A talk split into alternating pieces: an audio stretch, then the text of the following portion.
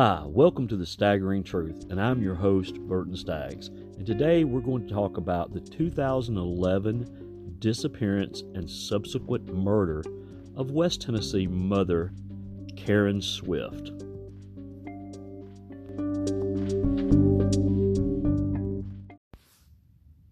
In this week's episode of The Staggering Truth, I want to take us back to 2011. Uh, earlier that year, in April. Holly Bobo had disappeared in Darden.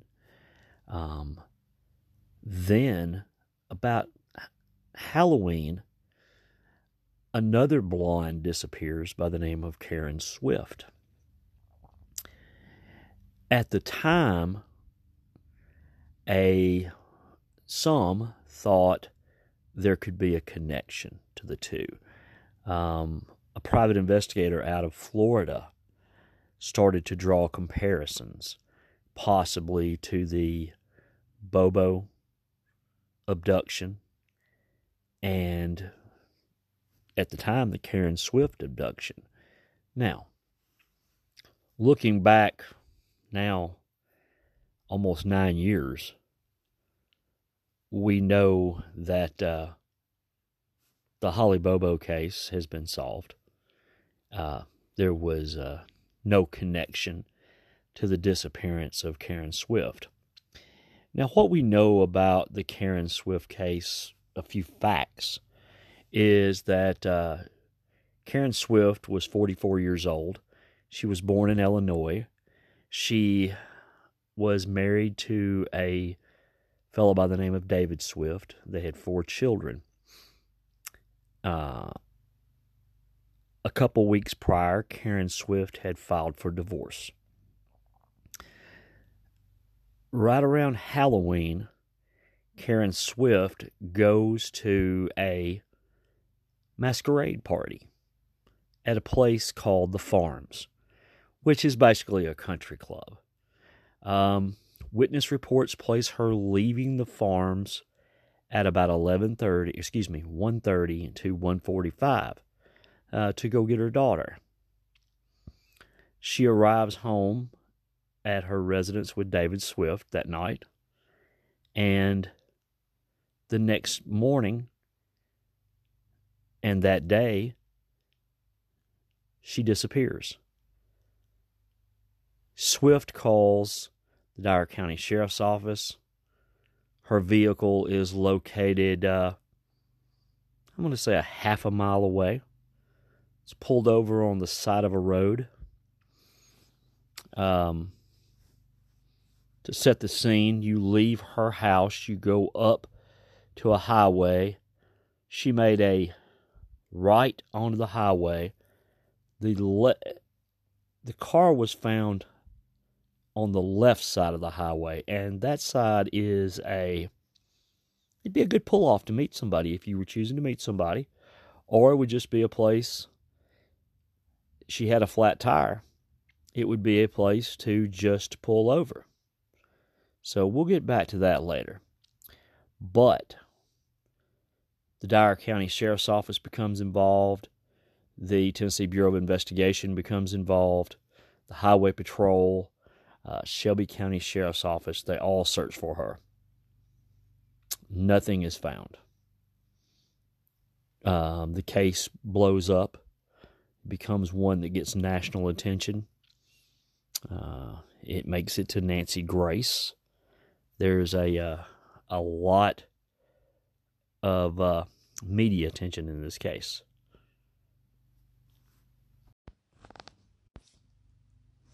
There was no progress made in finding Karen Swift for about 40 days. And then a cemetery caretaker at Bledsoe Cemetery. Um, it could be described as an older cemetery with tombstones probably around a hundred years old. Um, sees something in a thicket, walks over and makes a gruesome discovery. He finds a body. Um, the body is uh, under um, kudzu. If you're not familiar, that's that thick greeny vegetation you see growing along uh, a lot of our highways in Tennessee. It's it's a it's a vine. It, it it's very hardy.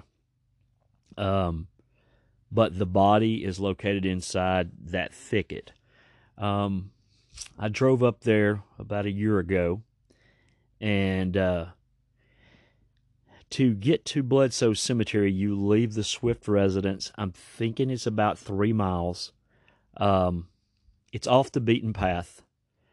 Um, I think that you would have to know of this cemetery to have gone there. Um, setting the scene, the cemetery lays to the right if you're pulling into it. Um, her body was discovered in a thicket by a small hill on the left. Oddly, there's actually, or ironically, there's a large cross that's there, um, and I believe I was told that it's in memory of some tornado victims. But this large cross, then you come down, there's a hill, there's a, a thicket of kudzu, her body was found there, and the cemetery was across the little dirt road. Um,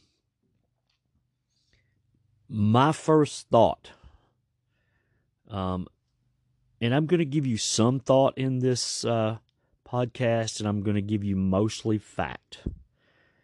Um, most people know that this has been a, a highly uh, covered case. Um, there's lots of theories out there. I'm going to touch on the theories. I'm going to give you a little my own, but I'm mostly going to just present you the facts and, and let you determine where you want that to go. Um, when I first arrived at Bledsoe Cemetery, I was with uh, Dennis Ferrier from Fox 17 and uh, Heather Michelle Cohen from HMC Investigators. And uh, I remember looking at uh, Dennis and saying, you know, this kind of looks like a lover's lane. Uh, for you that are old enough to think about when people used to go parking, it kind of reminded me of a place like that. Off the beaten path, cars don't pass that often you kind of pull off the road to go down to the cemetery. Either way, no matter what or how she got there, somebody knew what they were doing when they took her body there and hid her there and put her in that kudzu. Um, October kudzu is not dead, it's still fairly hardy till it gets really cold. So they put her in that kudzu. But by the time December had rolled around, it became the greeny is gone, and it's mostly just the the uh, the dark brown vine.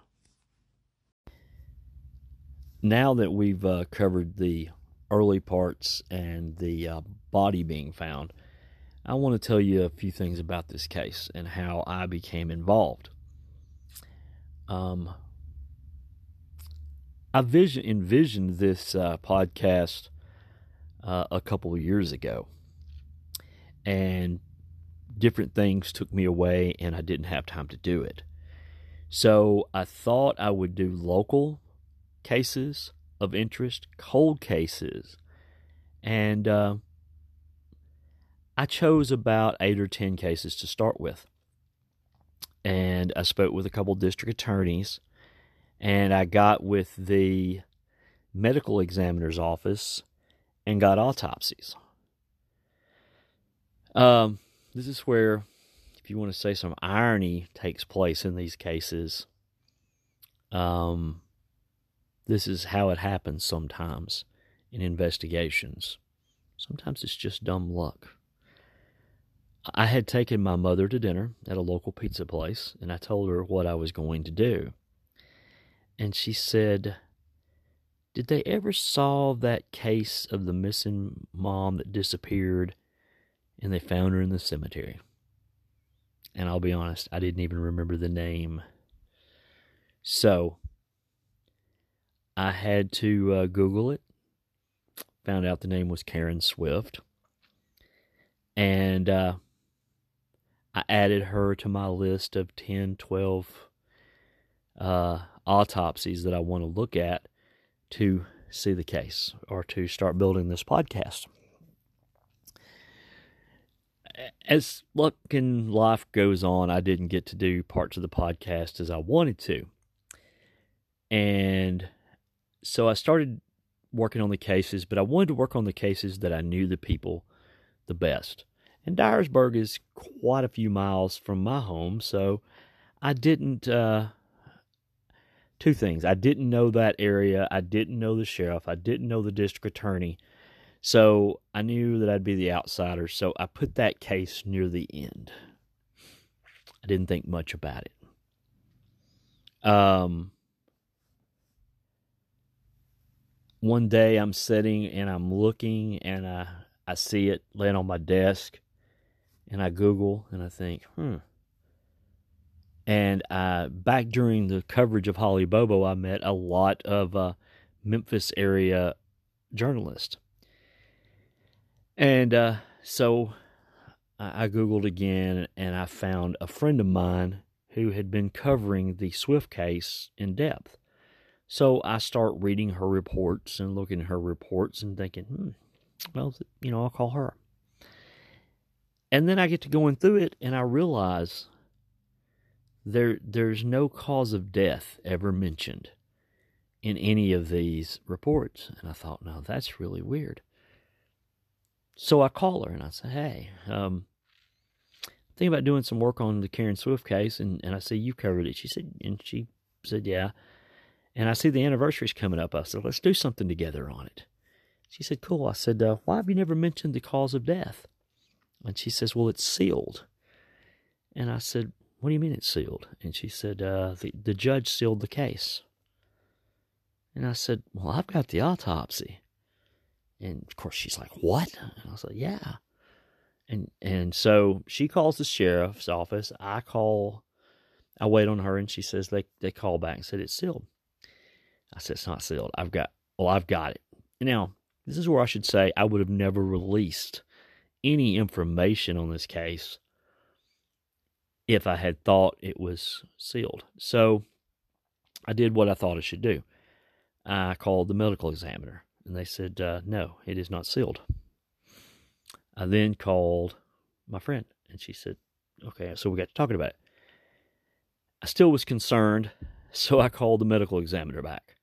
And she said, no, it's not sealed. We didn't get any paperwork. We don't have any paperwork. And I said, okay. So I go back and forth. I then speak with uh, the circuit court clerk in uh, Dyer County. He says, I don't remember that being sealed. He says, I remember the judge talking about it, maybe. And I said, Could you pull the file? And he says, uh, There is no file. I said, What? He says, No, there's no file. I said, So you're telling me there's not a seal? And, and he said, it's not in my office. I said, okay. So myself, Tish, and I, we, we teamed up on a report near the anniversary of Karen Swift, and we released the cause of death for the first time ever. So I sometimes have to credit my mother for this case getting opened back up to the public the way it was. Now, I need to say something right here that's very important that I didn't know until a few months ago. And it's one of those times sometimes you feel like you need to make an apology. Um, I spoke with the investigator in this case, I believe his name's Jeff Cook, uh, a few months ago, and I found out that when I released her cause of death, that Karen Swift's family hadn't been told how she died and uh, I, I regret that now. I, I truly do. Um, I I would have never have done that if I had not known that her mother and others were not familiar with her cause of death, and and for that I, I greatly apologize. But I want to do this podcast to uh, look at some of the facts of the case.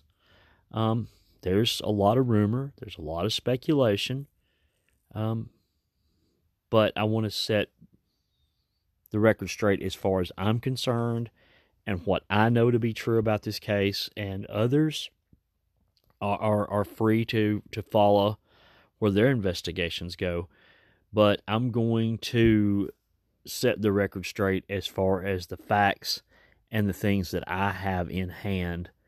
And in the next segment, and I want you guys to go ahead and understand that in the very next segment, there is going to be some extremely graphic um, descriptions of this case. And if you are, have a weak stomach or you don't like those sort of things, I would skip the next segment. Let me go ahead and remind you once again that what you're going to hear for the next few minutes is extremely graphic and it could be extremely disturbing to some. I typically don't go into this much detail, but I feel like because of some things that were said over the last few days that the facts of the autopsy and the complete autopsy need to be talked about. Um, once again, the things you're about to hear are, are very disturbing. So you can click on a button and skip this section if you would like. So, just with that, you've been warned. Um, according to the medical examiner, Karen Swift's body was discovered on 1210, which is about approximately 41 days after she disappeared from her or was last seen at her home uh, in Dyersburg. She was found about three miles away uh, in an overgrowth of kudzu uh, adjacent to a cemetery.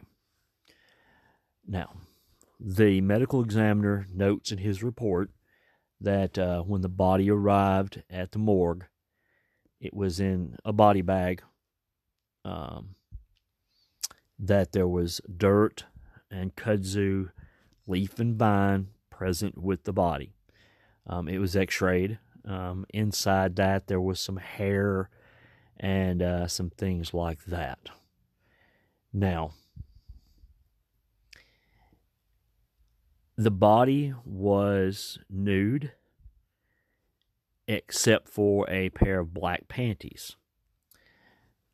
The right leg was extended, the left leg was bent to where the left foot rested on the right upper thigh.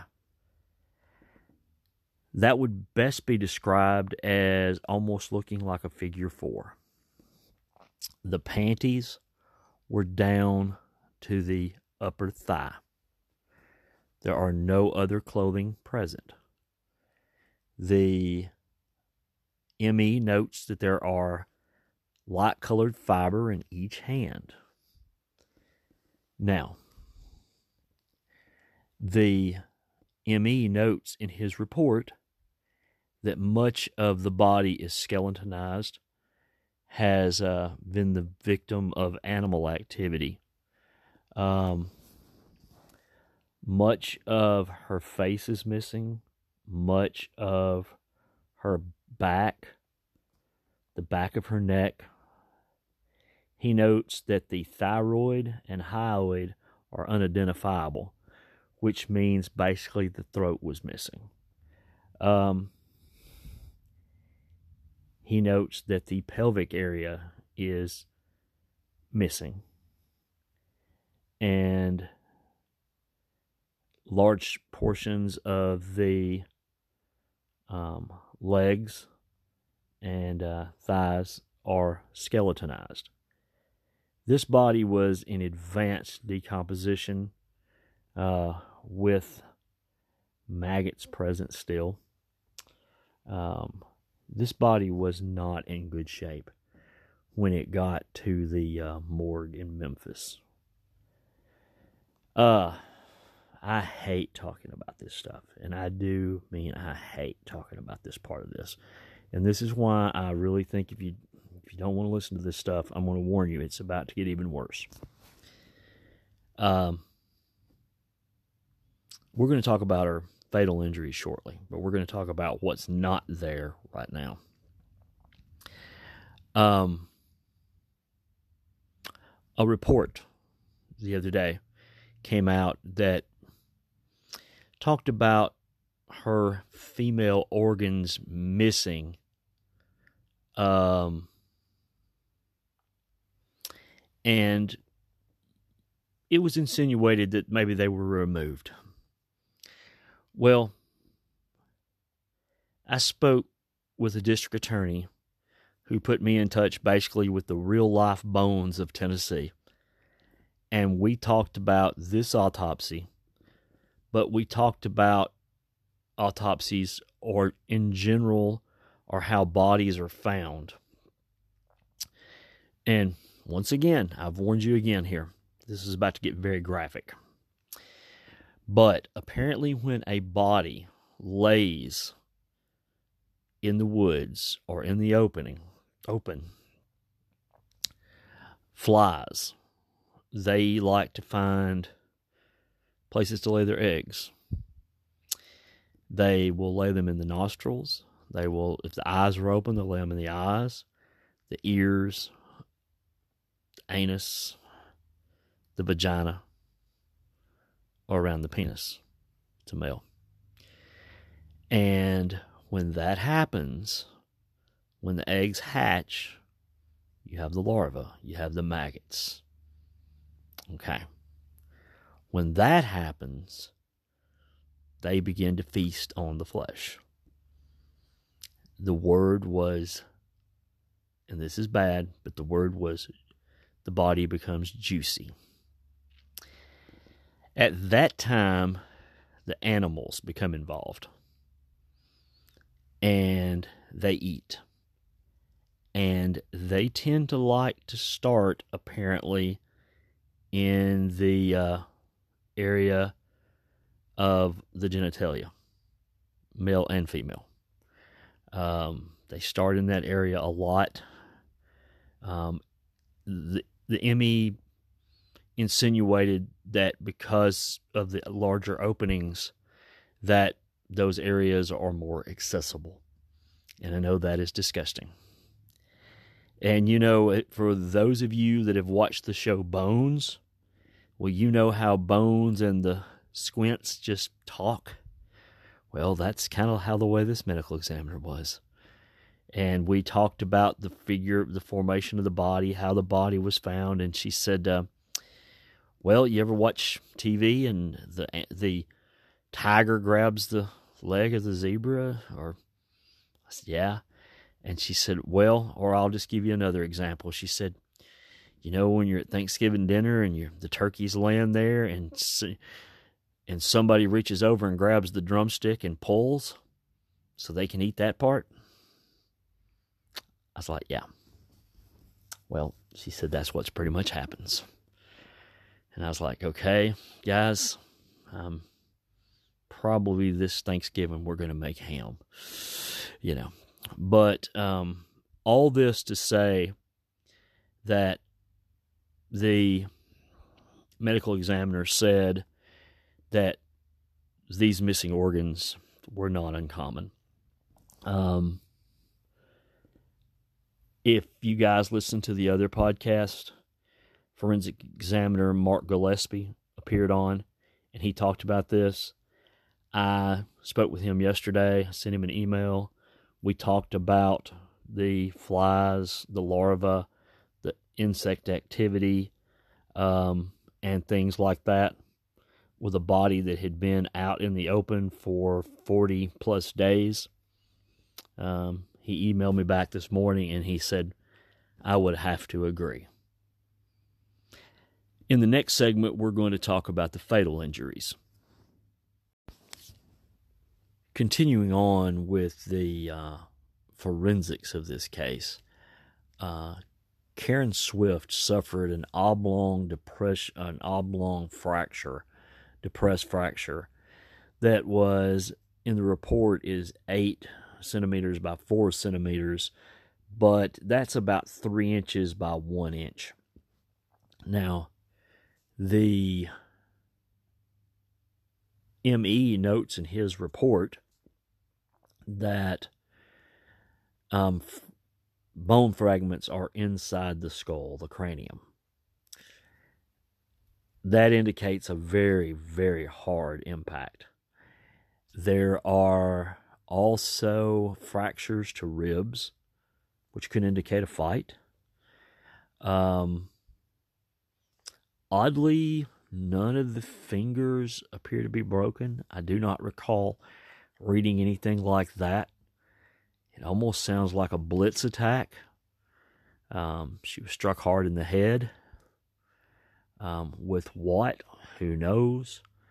But the the uh, wound is three inches by one inch. Um, she had some a little bit of food content in her stomach. She had been to a party. The um, the toxicology doesn't really say much. A little bit of ethanol, which can be alcohol. Something that a lot of people don't know is when you look at an, an autopsy, is that uh, as our body breaks down, the uh, things in our blood kind of turn to ethanol. So if you're not autopsied really quick, your um, your blood will show ethanol. Um, her liver tests are, do, do not seem to be extremely high for um, drinking. So she did go to that party, but either it wore off or she uh, didn't drink very much that night when she went to that party. Uh, something else I found uh, intriguing is that the uh, Dyer County Sheriff's Office is in possession of fingernail clippings and uh, what is ever under her skin or what it was under her nails. So they have the scraping and that. But what we take from the autopsy is she was nude. She was left out for about 40 days. Could it have been the murder scene? Maybe. Maybe not. Um, could it have been just been a dump scene? Possibly. The autopsy doesn't say anything about finding blood near the body. That head wound would have probably bled. But it went through a, uh, there's a lot of time that it went through. But the autopsy does not say anything about finding that. So it'd be purely speculative to say if that was the murder scene or not. But one thing we do know from the autopsy is she was nude except for the panties when she was located. Now, you know, where did her clothes go? Uh, now, animals can do that, but this body, what although it was in advanced decomp and was severely skeletal in places, it doesn't seem like that. Um, it would have been the animals would have just taken all the clothes. And there is a report out there that says some clothes were located. I don't believe that's ever been confirmed, but I do believe it has said that in the past. Um, that pretty much wraps up the rough section of what we're going to talk about. Now we're going to go a little bit into the investigation, into the theory, and some other aspects of this case. Uh, welcome back to the staggering truth. And this is where we're going to talk about this case as to where it's taken some unusual turns and also things that happen in cold cases. This case happened in 2011. That was kind of well before Facebook, well, excuse me, Facebook mobile. Facebook existed, but uh, cell phones were smartphones were just being able to be developed. Um, Facebook mobile would not come along for another couple of years. Uh, and those things have changed the world. We look at investigations now as instant. You know, they run and they ping the cell phones and they do these things. Well, in 2011, that was not as widely done. They can ping the phones, but we weren't in the 4G era, the 3G era. Um, I go back to the Bobo case because it's a case I know well. Um, when they were trying to track Holly's phone and the uh, suspects, that was one of the problems they ran into. The technology of those days just doesn't exist. And that gets us into a little bit more into this case. Now let's go back to the to the night she disappears. Karen Swift had been to a party at the farms. There's speculation as to what happened there. Uh, a private investigator out of Georgia, Florida, has written a lot about this case. Matter of fact, he took me on in this case pretty hard, heatedly over a couple things. But uh, I found out some things, some assertions that he made in early writings. I'm not going to call it, well, I'm just going to say this I don't believe they were factual. Many things. In, early, in his reports back in 2012, things like that, he talked about the Swift divorce as being somewhat amicable and and that uh, she was uh, spendthrifty and ran through a lot of money and might had boyfriends and and uh, sugar daddies or, or been involved in these other activities and uh, she had multiple cell phones and uh, the the big thing was is in the whole part of the divorce was he would talk about the divorce is that uh, is that she wasn't going to get anything or that um, the house wasn't in her name or that uh, all these different things. And it basically hinted that uh, that the husband, David Swift, would have no motive. Now, I will never accuse anybody of murder. But what that private detective said and did in those days seems to have become urban legend a lot of those things were just not true. For example, he said that she had no interest in the home. That, for lack of a better word, is bull. Um, I pulled the divorce. I pulled the deed.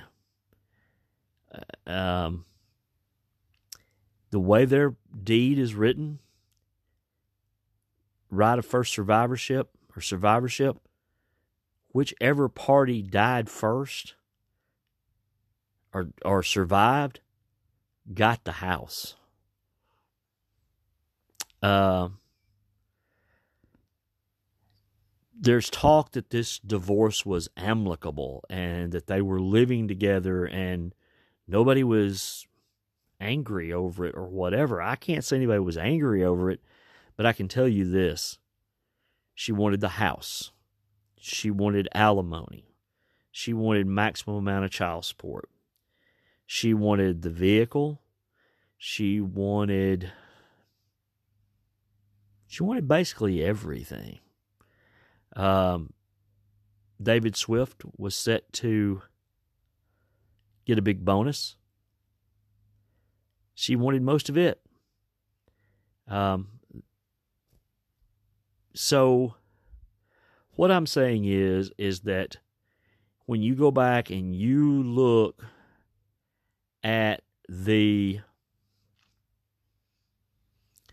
early reports of this case and how this investigator out of Florida spun this, he talked terribly about Karen Swift. Terribly and basically said there was no motive for David Swift because he wasn't about to lose anything.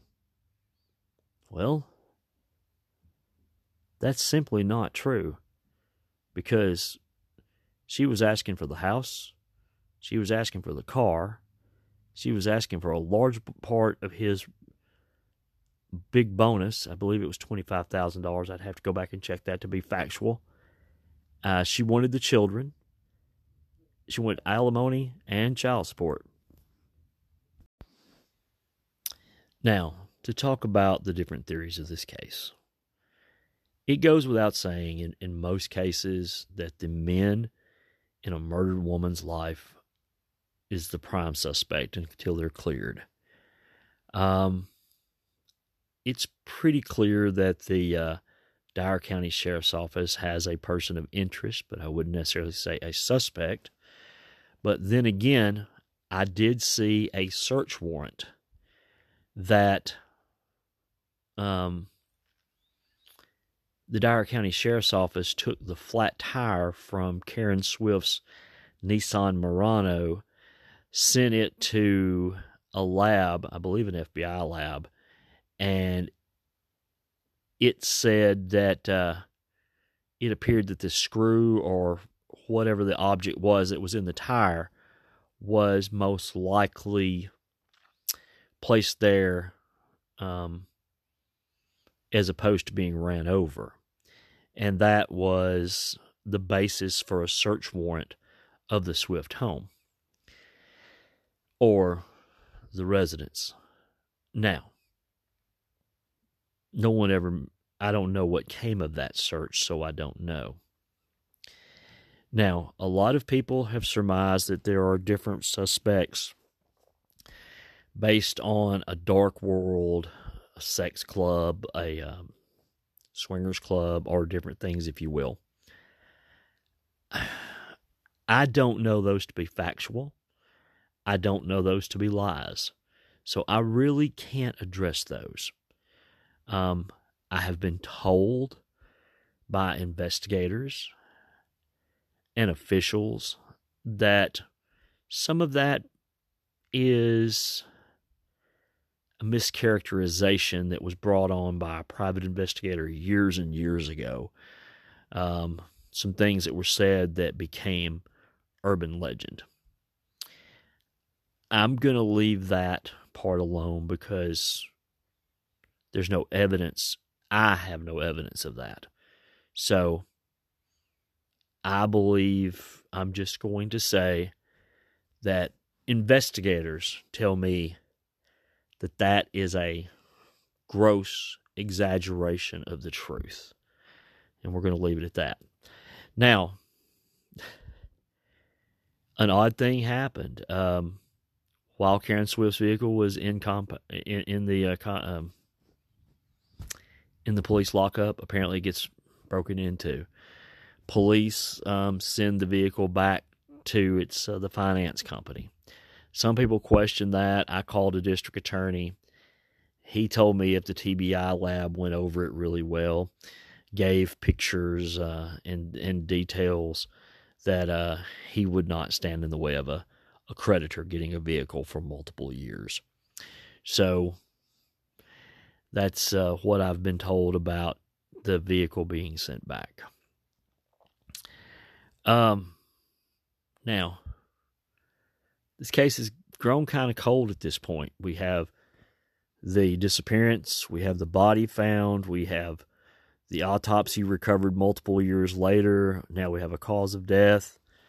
We have the police looking at uh, the husband. We have uh, some private investigators looking in other ways. Um, the police say they've never quit looking.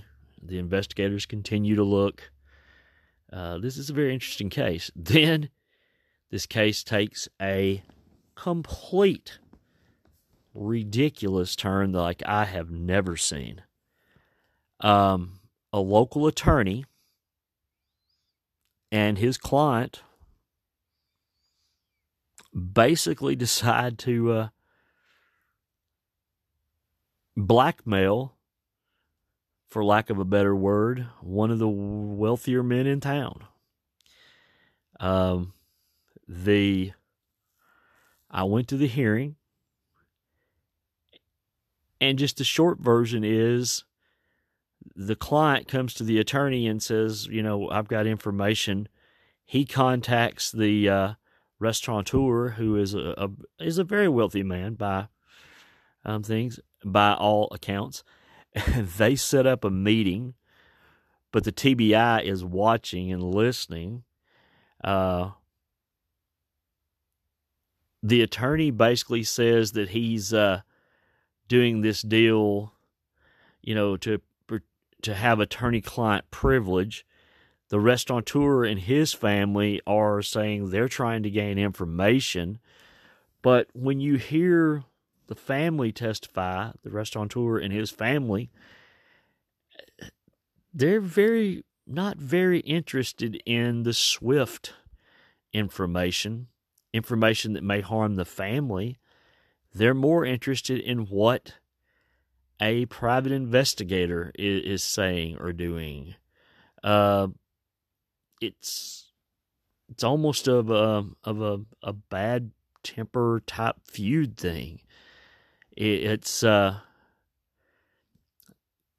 the the thousands of dollars that that they're asking for. Um, seems like, for lack of a better word, chump change to to these people. And as I listen to the hearing, I'm like, um, okay, guys, if you're first of all, if you're going to uh, blackmail or you or extort an extremely wealthy man, why are you starting with just a few thousand instead of multiple thousands? Um, if if you think you have information that implies that his family or he did this murder, um, sure should be worth more than just a few thousand dollars. Um, but it was one of the t- most twisted things I've ever seen. A lawyer, a client accused of extorting a very wealthy man, a restaurateur, a very well known man in the county, saying they had information that was possibly damaging to his family. But none of the testimony really gave anything that was very damaging. It was basically the rumor and innuendo that you've heard for multiple years. Uh, the attorney and his uh, client have been indicted, and I do believe it was bound over to the grand jury. And uh, I haven't followed up on that case, but uh, with the way the uh, courts are closed now, things may be a while. But this is such a very unusual case. Um, cold case murders are sometimes hard to solve. Uh, you have to have enough evidence to go forward. The latest development in this case is that after eight plus years, the investigative file has been turned over to the district attorney general. Um, the file is supposedly massive. It comes from Karen Swift's youth all the way to possibly up until present day. Um, Sheriff Jeff Box says he and his department have never stopped working this case. Um, what will happen now is the district attorney will look at it and see if there is enough evidence to bring criminal charges.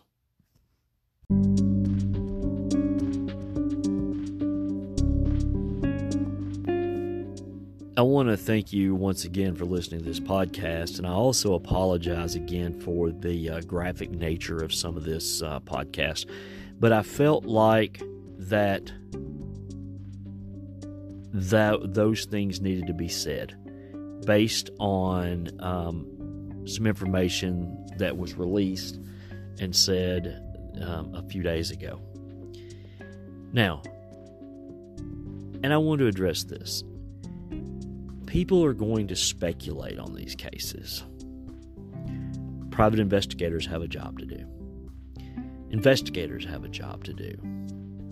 Um, sometimes people are just really, really fierce in how they're investigating a case. Um, we're all human. We make mistakes. We're all human. We let our emotions get in the way sometimes. But I do believe that anybody that's looking into this case doesn't have any motive that is not justice for Karen Swift. It's sometimes it's just how you arrive at that justice. And at the end of the day, what we as investigative journalists, in private investigators, and even the police need to remember is we're all working for the same goal, but we also need to remember that there's a family out there in mourning. They want justice, and that uh, they need that. But but we also don't need to add to their pain. And I, once again, I want to thank you for listening to the staggering truth. I'm Burton Staggs.